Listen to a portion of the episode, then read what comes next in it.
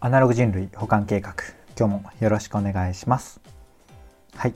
どうもゆとです。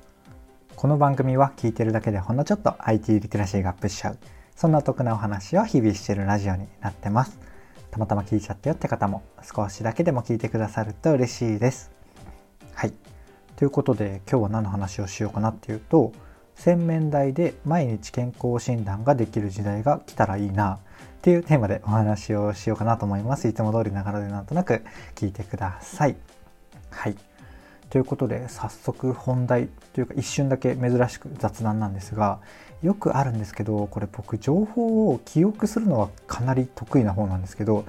一部分忘れるんですよね。しかも大事なところ。このソースどこから仕入れた情報なんだっけっていうのを 結構ね忘れてしまうのでちょっと反省しつつなんですが今回の話も多分2040年の未来予測的な書籍からメモったような気はするんですけど、えっとね、しかも後から検索したらこうなんか何かしらのノートとか出てくるかなと思ってたんですが 一切なくてソースの元ネタがわからないんですが、まあ、そういう洗面台でね健康診断できるような時代が来るかもよみたいな、あのー、一文がねあったんですよね多分。あのこれ読んで、あのー、知ってるよって方がいらっしゃったらね教えていただけると 嬉しいんですが、まあ、そんな感じでソースのねネタを結構忘れるんですよっていう雑談はあの、まあ、長くちゃな長くなっちゃったな。置いといて、えー、本題に入っていきます。はい。で本題に入っていくって言っても今回はねすごい軽い話なんですよ、まあ、タイトルがほぼ全ての話なんですがこれ技術的にはどんなものが使われてるかイメージつきますかね。で鏡なんですけど、まあ、多分イメージ的にはカメラで画像診断してくれるっていうような感じですね。でそこがま別にカメラとしてなんかこう動画をねこう僕らが普段人間が見るような動画の形で保存する必要があるかはちょっとわからないんですが、まあ、そんなこともないような気はしていて、えー、表情の変化とか、えーとまあ、目がどうなってるか、まあ、表情の変化かそういうところを捉えることによって、えーと、いろいろ分かると。プラスでなんだろうなカメラから分かったりするのかな、えー、体温だとか血液血圧とか、まあ、そういうところが分かっちゃっても結構面白いのかなと思いつつその辺はね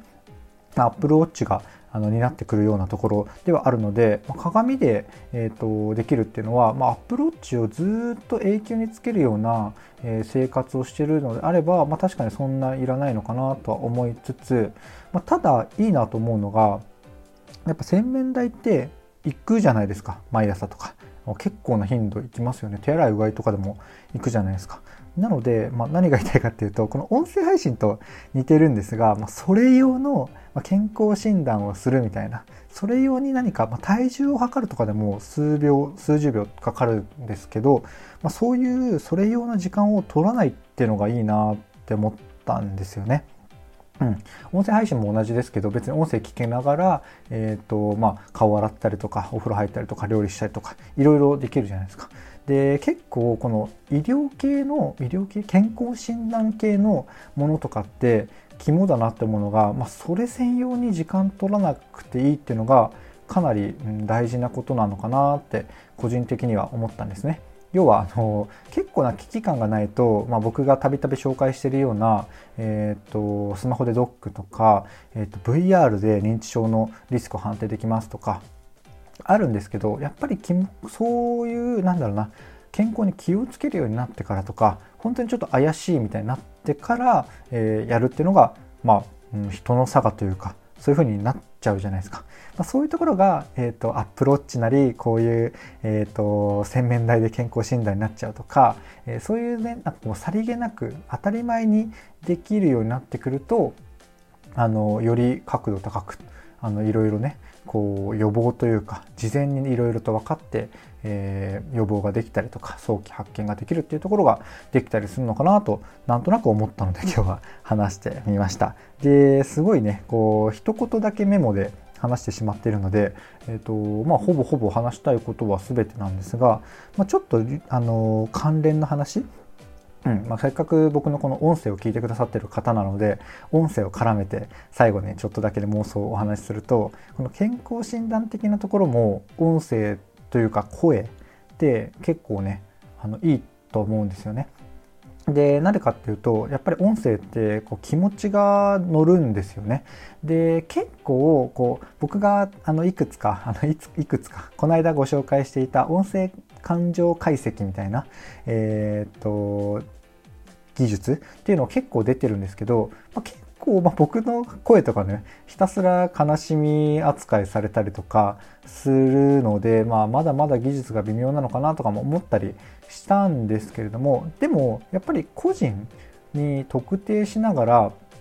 うん、なんだろうな相対的な評価。まあ、要は僕の話を毎回聞いていれば、まあ、僕基準であの分かるじゃないですか。あの今日はちょっと元気そうだなとか。あれなんか今日言ったりしてるなとか。あなんかすごい眠そうだなとか。あれもしかしたら寝っ転がって話してるのかなとか いろいろと伝わってきますよね。でそんな感じで、えっと、音声感情解析技術もちょっと試してくださいってやってくださった方とかもあなんか、うん、まあこんなもんかみたいな思った方も結構いらっしゃるかと思うんですがまあ、うん、繰り返しになるんですが、まあ、結構個人に特定してそこの差分とかでやれば、えっと、結構な頻度じゃないか精度でできるしもっともっと分かることが多くなってくると思うんですよね。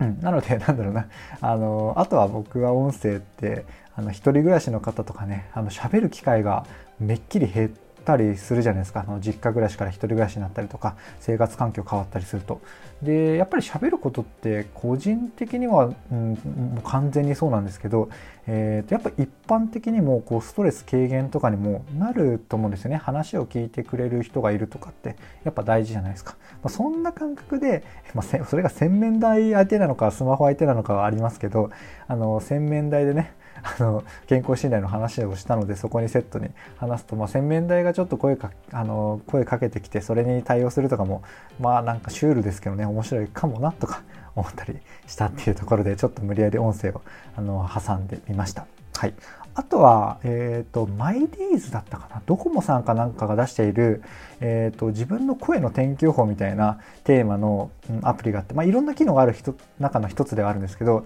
ちょっとね、今言ったような話をスマホでやるのもすでにあったりするので、ちょっと探してみていただけると面白いかなと思います。まあ、要は、えっ、ー、と、毎朝、あの、気分はどうみたいな一言とかの質問に答えるみたいな感じだったかな？まあ、そんな感じで、あの、声の天気予報みたいな感じで、雨とか晴れとか、まあ、うんまあ、そこはちょっと適当なんですけどそんな感じで判定が出たりするっていうところでねあのセルフマネジメントセルフケアみたいなセルフヘルスケアちょっとなんか言葉よくわかんないですけど、まあ、自分でね自分自身のこう健康をコントロールしようっていう文脈の一つとして声を発するっていうのがあったりしますっていうところであの展開しすぎてちょっとよくわかんなくなってきたんですが、まあ、あとはそうですね、まだ聞いてない方がいらっしゃいましたら、この音声感情解析について話している回があるので、そちらもぜひあのお楽しみいただけるかなと思うので、リンクちょっと貼っておきますね、忘れてなければ。はい、ぜひそちらも聞いてみてください。というところで、今回の話は以上なんですが、いかがでしたでしょうか？こんな感じで僕の配信では Web とかアプリとか、テクノロジー的なテーマを題材にしつつですね、どちらかというと僕が、えーと、セットでお話しする、えー、妄想の話とか、周辺の知識とか、まあ、ただの感想とか、そういったところがメインの番組となっております。ちょっとでもね、良かったかなとか、役に立つなとか、まあ、今回の話は微妙だったけど、あのー、コンセプトいいなって思ってくださった方いらっしゃいましたら、い,、えー、いいねとか、フォローとかコメントやレターをいただけると嬉しいです。はい。ということで、今回の配信は以上とさせていただきます。最後までお聴きいただきありがとうございました。ではまた。